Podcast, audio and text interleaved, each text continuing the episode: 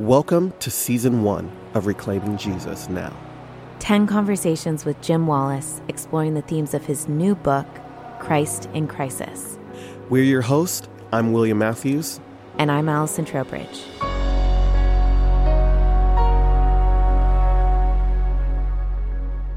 Today, we discuss chapter five The Power Question. So, talk to us about power, Jim. What does it mean to be a person of faith, a person following Jesus in a culture that praises and idolizes power? So, this is the power question, but it could also be called the leadership question.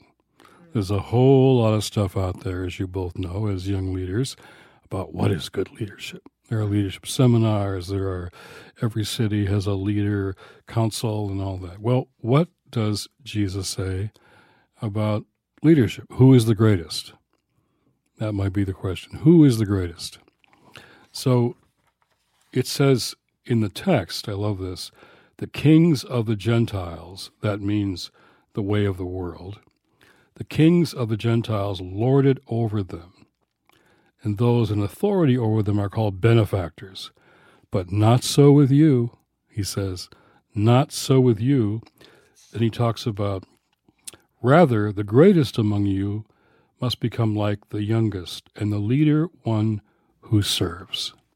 So that means the leader won't be the first in line for safety and help, but the one who helps everyone else get in the serving line.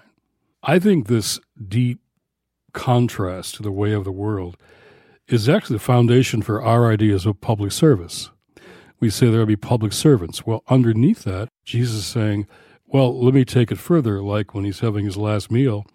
And these disciples are actually competing with each other for who gets to sit next to him. And even their parents are lobbying Jesus. yeah. Now, as a Little League baseball coach, I know all about this. Parents lobbying for where their kid should play in the field, right? So, parents and disciples and Jesus in the middle of this argument about leadership within his inner circle. This is his circle. He says, Let me show you something. And he washes their feet. There's a long way between washing somebody's feet and good public service and bad public service. In other words, you can't go far enough here in serving others in the way Jesus talks about leadership. This is a huge contrast. So, how do we understand leadership when it's being put forward as only winning and losing? I I was really struck reading this book and reading your section on foot washing. Here's why because I instantly was getting flashbacks to my childhood. I was a part of a church that practiced foot washing as a sacrament. And I remember growing up as a little boy, and we would go down to the church basement all the men, they'd separate the men and the women, and they would line these chairs up almost like musical chairs, like back to back. And they would put these bowls, these basins uh, on the floor. And one by one, men would sit in the chair. And I remember as a as a as a young boy, like like five, six, seven years old, having to like wash the feet of these older men. Wow. and as a kid, I kind of hated. It. I'm like, this is creepy. This is kind of weird. But actually, looking back, what I realized what was so powerful about it, even for as a little boy, was I wasn't simply washing their feet, they would come and wash my feet. Mm. And I remember as a little boy, that registering with me, like we would sit in this church basement and we wouldn't talk, but we would sing hymns. Uh, just, I mean, this is in Southwest Detroit and Southwestern Church of God, like very, very humble, salt of the earth, like men. And we would sing hymns and wash each other's feet. And I remember as a little boy, just recognizing that not only was I called to serve these men, but they were also called to serve me. Wow. And as a little boy, knowing that this community loved me and accepted me and would fight and to protect me was deeply reassuring, but also I think that's where I truthfully got my sense of dignity and worth and value was to be supported by this group of black men who loved me and my little body and said, You're okay just the way you are. Um, and so I was deeply touched when I read that in your book because I felt like it's nothing about that feels sexy. Nothing about it feels um, grabs at money and power. It's the very opposite. It's the lowly of the lowliest, the poor of the poor saying we're going to support each other and love each other. And this is the leadership of Christ. So thank you for, for putting that in your book. Thank you for highlighting that ancient practice. There's another story in the book, uh, which I'll, since you mentioned your story, about Will Jones, who used to work with me at Sojourners, Appalachian white kid, never had a bathroom in his house, first one to graduate college. Then he became the president of Bethany College, incoming president in Kansas. And as president, first thing he did at the first presidential event was to wash the feet of some of his students, mm. including black students, white students, men, women. And it was such a dramatic thing, they were attacked by white supremacists. And his family was was targeted, and his house, and the campus, because it was such a dramatic thing to have a an incoming president who was a white man wash the feet of white, black men and women students. It's a powerful example of what this leadership is supposed to be. But it really is dramatic. It's really, as you say, it's kind of wow. And we did this in Sojourners every Thursday during Holy Week. We wash each other's feet. Having living with each other for a year and all the stuff that happens and all the things you are mad about with somebody or they were mad with you about washing foot washing was a very powerful thing. You're right about that. One of the things that stood out to me the most in in this chapter was was when you wrote about Pope Francis's theology of dirty feet. Oh, that was so beautiful. Will yeah. you share a little bit more about that with us? Well, my favorite story about Francis, there's lots of stories uh, washing the feet of young Muslim women in in a prison, all of that stuff. But it was the first night he was pope. He was in this little guest room, right? Imagine your first night as pope. He's sleeping in the guest room and he comes out in the morning. Here's this guard and he says, "Oh, who are you?" He says, "I'm your guard." "Oh, okay." Looks around. Where's your chair? oh, my commandante says we're not allowed to sit while we're guarding. Francis says, Well, have you heard there's a new commandant? Wait here. He went inside and brought back out a chair. And he said, Have you eaten? he says, No, my commandant. He says, Wait here. he goes out and he gets two sandwiches, a second chair, and they sit having a sandwich together in two chairs. So here is this closed and judging church trying to become an open and encountering church mm. with he and his guard having a sandwich to, together. I have never seen any leader impact Washington more yeah. than when Pope Francis came to visit. Now, it didn't change the town forever, that's for sure. But those two days, were miraculous mm. in how one person changed the whole ethos, the conversation, the spirit of that town for just a couple of days. And his idea of dirty shoes well, being. He always was wondering about his priest's shoes. He would look at his priest's shoes, and if they weren't dirty, he didn't like their shoes and he thought they weren't doing their job yeah. by being out in the mud, in the dirt, serving the people they were trying to priest. And he always preferred the priests who had the dirty shoes, which showed him they were out serving the people like they were supposed to. Such a beautiful picture of of what servant leadership looks like and, and such a contrast to state of the union today. I'm thinking again of young people yeah. Because, like it or not, presidents and other leaders are, are role models for young people.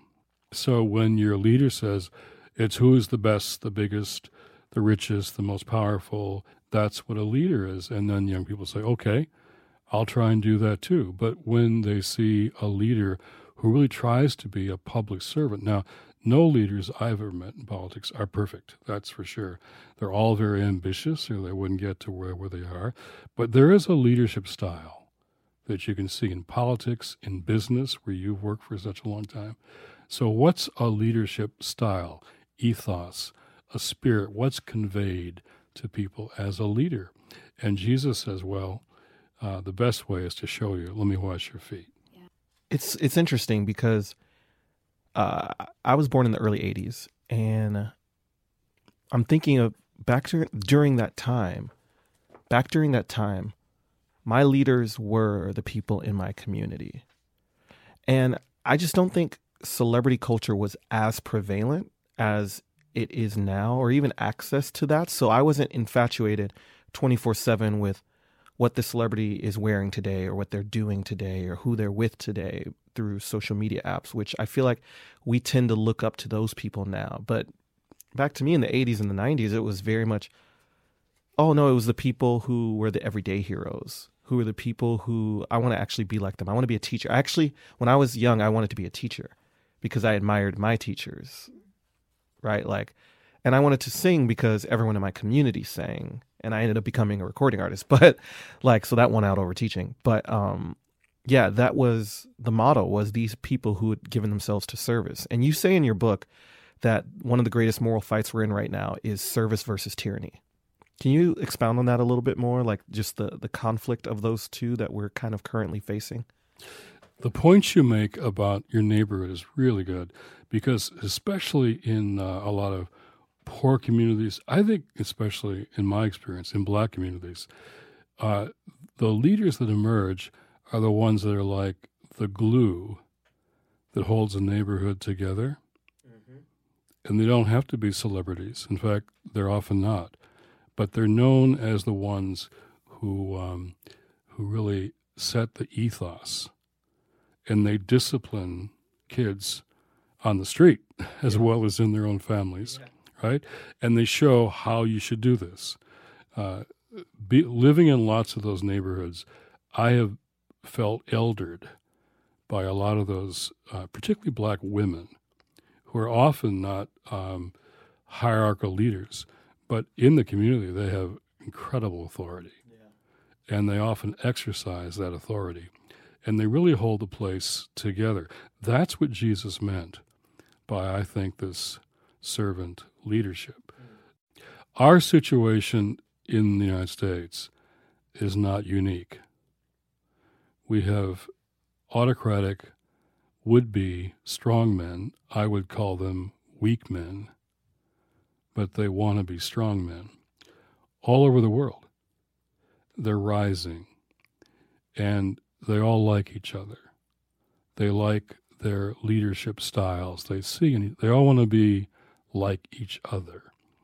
And none of them are known as servants. They're known as corrupt. They're known as uh, unprincipled. They're known as perpetual liars.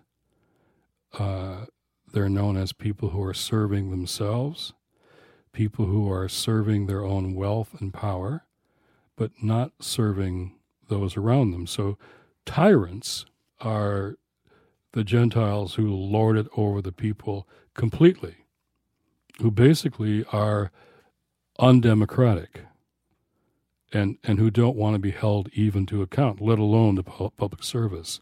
So we have now a global problem of tyranny rising up. And in the Reclaiming Jesus declaration, which I haven't quoted much yet, but let me just here, these are these elders who say this about power and leadership. We believe Christ's way of leadership is servanthood, not domination. Therefore, we reject any moves toward autocratic political leadership and authoritarian rule. We believe authoritarian political leadership is a theological danger that threatens democracy and the common good, and we will resist it. Mm. Wow. As leaders, mm. we will resist it. One of the strongest statements we made in that declaration was we will resist that kind of leadership. I, I want to highlight this because we often don't hear people making the case theologically for democracy, or at least in a way that is truthful. And you put a quote in the book from C.S. Lewis, which I I, was just going to raise that. really? Yes, no, it was Do my you wanna read favorite. it? No, it was my it. favorite moment in the chapter. yeah, m- mine too. I deeply resonated with it. Do you want to read it? Uh, sure. Yeah. Uh, Lewis is talking about this idea of democracy and, and says that a great deal of democratic enthusiasm descends from the ideas of people like Rousseau, who believed in democracy because they thought mankind so wise and good that everyone deserved a share of the government. And he goes on to say that the real reason for democracy is just the reverse. Mankind is so fallen that no man can be trusted with unchecked power over his fellows. And I just that that one was such a punch in the gut mm. as far as you know I think we we get on this this false sense of believing that democracy is because we're all so good we all ought to be contributing and sharing. And and instead you know it's it's about not allowing power to go unchecked Because because absolute power corrupts. correct And Yeah. and I love that because it is a, a pure recognition of our fallen humanity. Like I've I've watched these hearings that happen on C-SPAN with you know different government officials, and when somebody a strong leader like a Elizabeth Warren or a Kamala Harris or different ones begin to or Katie Porter begin to check these men and women that are in these cabinet positions of power, they often like take offense of like how dare you remotely challenge me like I, I watch these people often from the, from the Trump administration kind of have this air of like, why do you just assume I'm being corrupt? And it's like they've kind of missed the point, yeah which is we're all fallen. Even if we have a great record, we should be allowing checks and balances and accountability that maybe if I do have a conflict of interest, I just saw recently Elizabeth Warren confronted someone about a conflict of interest about hmm. millions of dollars he was getting from a personal contractor that he was dealing with now in his government position. And he like took offense to the idea that he could possibly make a decision that would have a conflict of interest for him. Yeah, And yeah. she's like, no, like we we are fallen. right right right right right yeah. right. And and this is the this is the point though. This is why we have different you know the the judicial branch is meant to be a power check for the executive branch which is meant to be a power check for the for congress. And and and i think our current administration is it, we're moving away uh, from this idea of a balance of power and I would love your thoughts, Jim, on what is this trajectory that we're moving in right now? What is what does it look like if the current administration wins another term in 2020? What what where are we going towards in relation to power and that sense of of power being unchecked? Take your phrase, you both used the phrase just now checks and balances. Are checks and balances just our political preference or our political philosophy, or is it rather theological, as you just pointed out from C.S. Lewis? When C.S. Lewis says, I am a Democrat, believer in democracy, because I believe in the fall of man, which you just pointed out.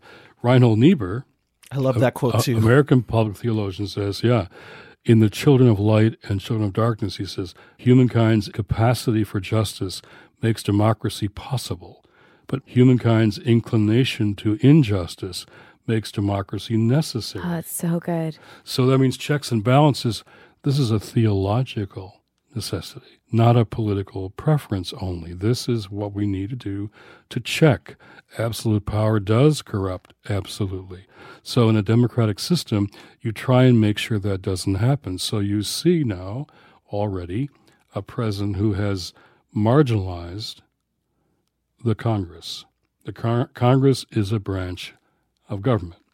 So when you refuse subpoenas, when you refuse documentation, when you say no to everything Congress asks you, or when you want an executive order to put a question in the census asking for people's citizenship or non citizenship to frighten immigrants from filling out a census, and then you threaten to defy the Supreme Court mm.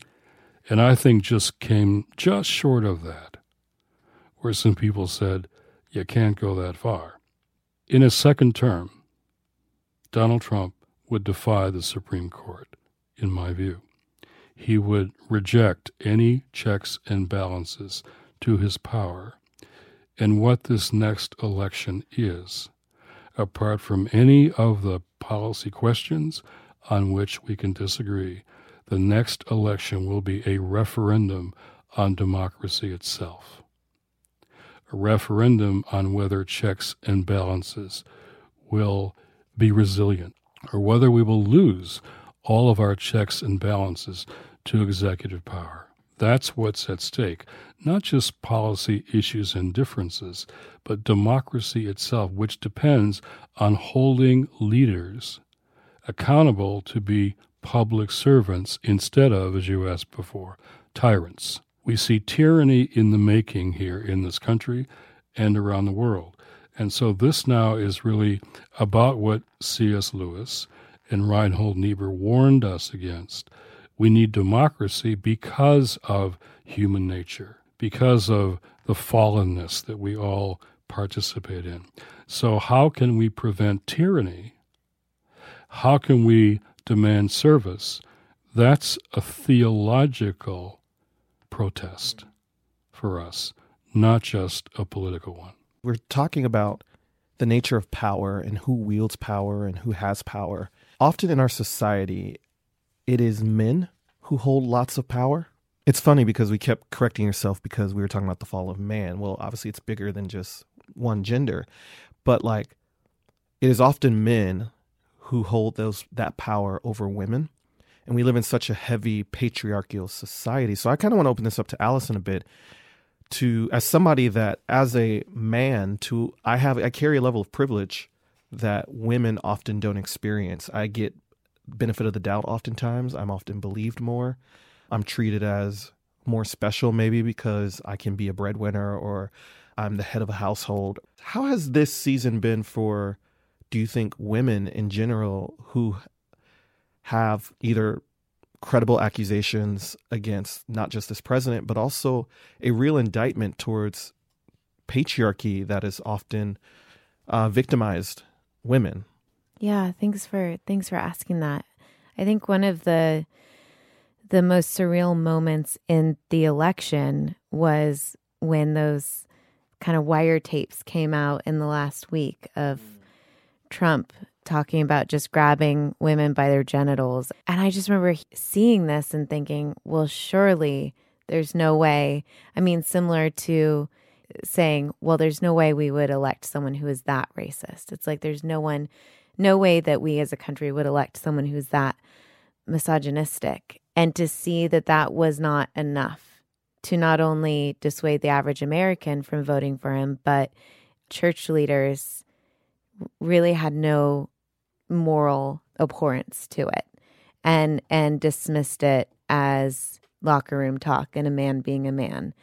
And it just it was this revelation of what we as a country and I'd say at times women included, were willing to stomach from our leaders and accept as normal. And that sends a message broadly as to what is credible, acceptable talk from men towards women. And that that sends ripple effects out into the culture around both how women are treated, secondary to men, to abuse, to even rape culture at the far end of that. And and so it's a very strange time to see us on one hand making so much progress around things like the Me Too movement and women finding their voice to be able to hold that power to account and and call out the Harvey Weinsteins of the world. In the same news cycle, we're we're led by a man who operates with a very similar worldview towards women mm-hmm. and women's role in society. And so I think that gives us a sense of cultural whiplash around the role of women. And, and I go so far as to look at the role of women in the church and how far the church has lagged behind society as a whole uh, around seeing women as equal to men.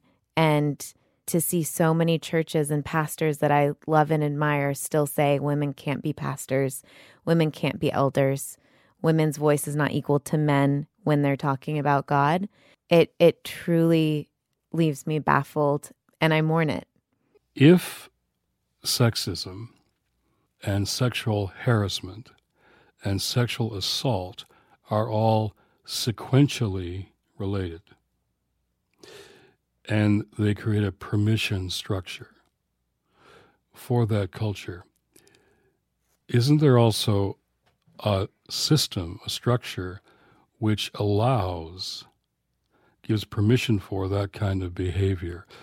And even how legal systems that protect predatory men who are never prosecuted, almost never, yeah. for these assaults a power structure and a culture that allows the crimes to happen in the first place. And as you say, not just in society, but in the churches, bishops, priests, and let's say it, megachurch pastors who have been allowed to behave in these ways. It's not just the incidents, but the structure itself. Yes. The systems that allow and give permission for and protect predatory behavior on the part of men, particularly men in power. And it is a, an abuse of power at its core, and even more reprehensible in a place that's meant to be a place of safety, like a faith community. And let's make sure that people know we believe that sexual predators, that kind of behavior, is bipartisan. Yes, completely. And since you mentioned it, I will respond to that moment, the Hollywood Access tapes. Yeah. And the debate right after that, where a candidate, Hillary Clinton, was really kind of silenced to really speak to that because her opponent, Donald Trump, had assembled all of the accusers of her own husband. Mm. Bill Clinton in the front row of that debate, hmm. who was also a sexual predator. And that silenced the issue that should not have been silenced at that moment. Hmm. Predatory behavior on the part of men is very bipartisan. Yeah. I think it's also worth noting how abusive that behavior was um, to have a man credibly accused of sexual assault line up a group of women who had accused another person. I, I, I don't think my, I remember watching it. My brain just didn't compute. I didn't. You're right. I think it silenced a lot. I think it silenced her, but I also think it silenced a lot of us, and it made us afraid. But it's it's the truth thing. There is no truth. It's that that's what now that I, I'm connecting what our last podcast was about like that's what that moment was was how dare you say anything Yeah. about me what about this guy because you know what there is no truth it's whatever i say like that's what that moment was i just got that now Mm. wow And like you said earlier, William, how it makes you feel as a black man when the message all the time is you don't count. You don't count as much. You're not as valuable. You're not as important. So, Allison, during judiciary hearings, which we just went through, women felt traumatized yet again because the testimony of a woman who was talking about how she was assaulted was kind of overturned again. And all over the country, I felt women just feeling traumatized again. All the women who've been assaulted, which is an enormous number of women. And there's no woman who doesn't have a friend or a sister or a mother It's about who one in wasn't four. assaulted. So how Yeah. do how does that make you feel as a woman when all of this stuff goes on every day, uh, now at the official levels of power, and it gets just passed over? Yeah, I, it's it's silencing is the best word for it. It's to say that that women don't have a voice, and if they do have a voice, their voice doesn't count as much. Their testimony doesn't count as much. Their you put a woman up next to a man, and a man's testimony carries greater weight and credence than the woman's. And those stereotypes are are subtle but pervasive into the the business world and the workforce, into the church and ministry, into uh, you know every aspect of of our lives. And then you see these extremes um, that only reinforce those those stereotypes and that silencing. And it's it's hard to see. It's hard to watch, and it, it was especially hard to see women and friends of mine who were women set these things aside and say, I'm okay with that. I'm okay with that. I'm okay. That's how men are. That's the norm. It's acceptable. I'll accept it. He can be our president. I will vote for him to be our president. That was really, really hard for me as a woman to wrap my head and heart around. This whole book says, let's go back to Jesus. And when you go back to how Jesus treated women in a very patriarchal culture. Yeah. In quite a different way. It was revolutionary. And how leaders who were women were in his inner circle and the testimony to the resurrection.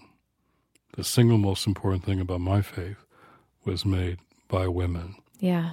So again, let's go back to Jesus here. And we're talking about a patriarchal culture that just can't we just can't be silent in the face.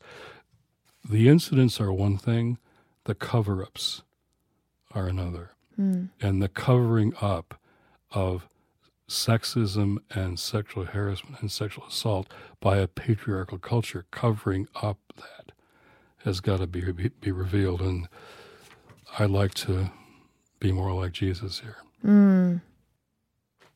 Yeah, ultimately, I think I want to live in a world where those that are the most vulnerable, particularly women and girls, are seen, are heard, are believed, are, are treated as full citizens and full humans.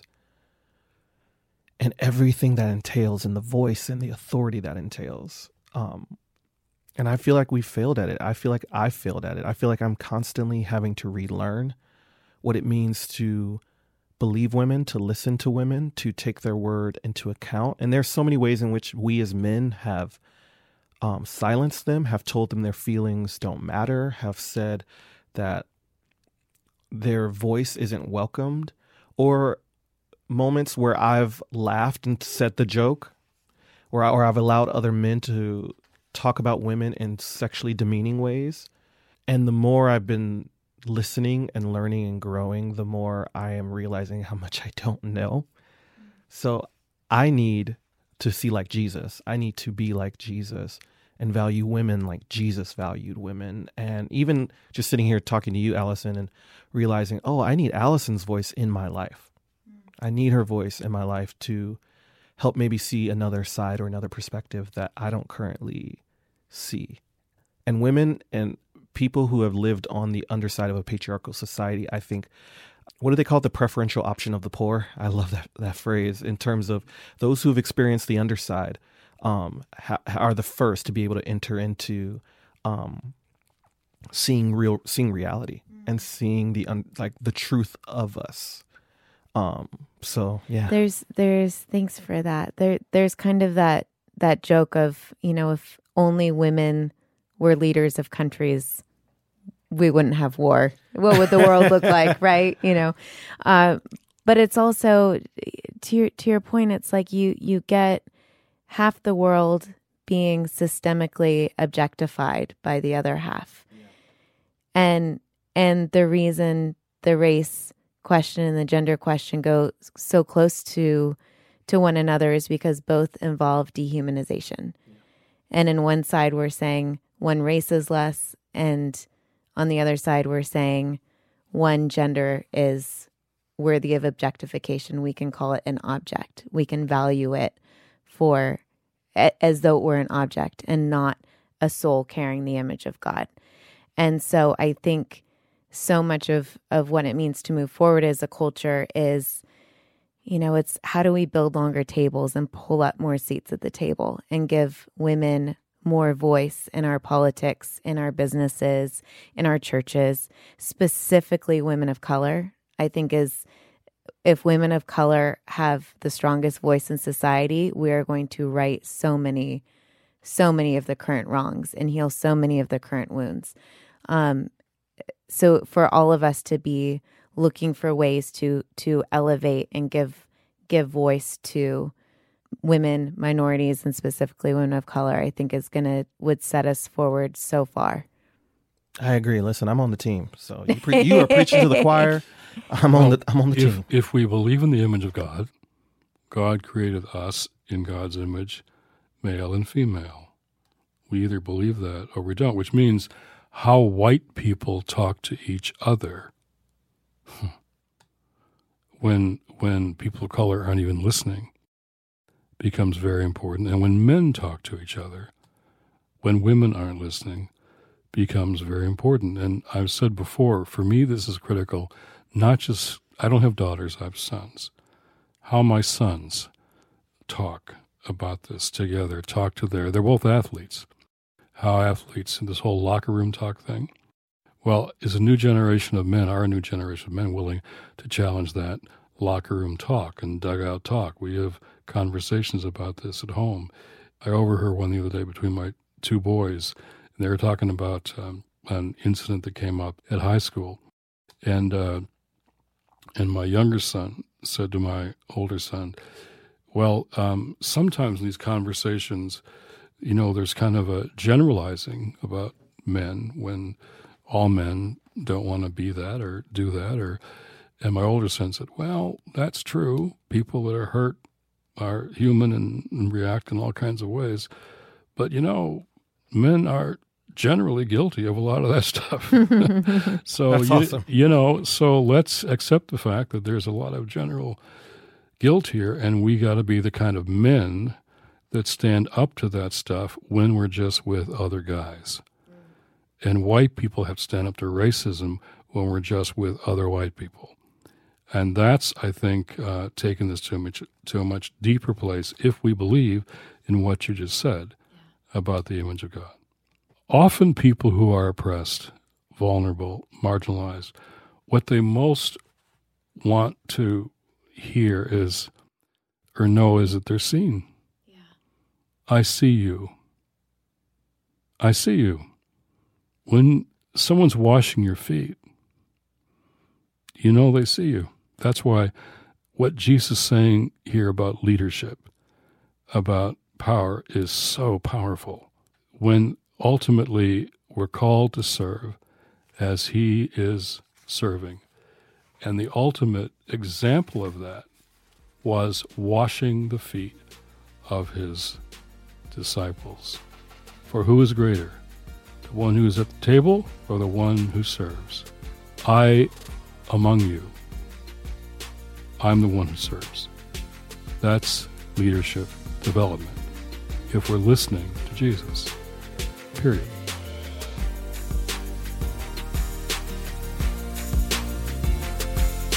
The music you're listening to is provided by this podcast's very own William Matthews. Reclaiming Jesus Now is brought to you by Sojourners, faith in action for social justice. Podcast produced by Paul Woodhull from the District Productive Podcast Network and Chris LaTondresse. To learn more about Jim's new book, visit us online at book.sojo.net. That's book.sojo.net. And if you like what you heard today, please help us spark more conversations about the future of faith by telling a friend or leaving a quick review. That makes all the difference. Thanks for listening. God bless you.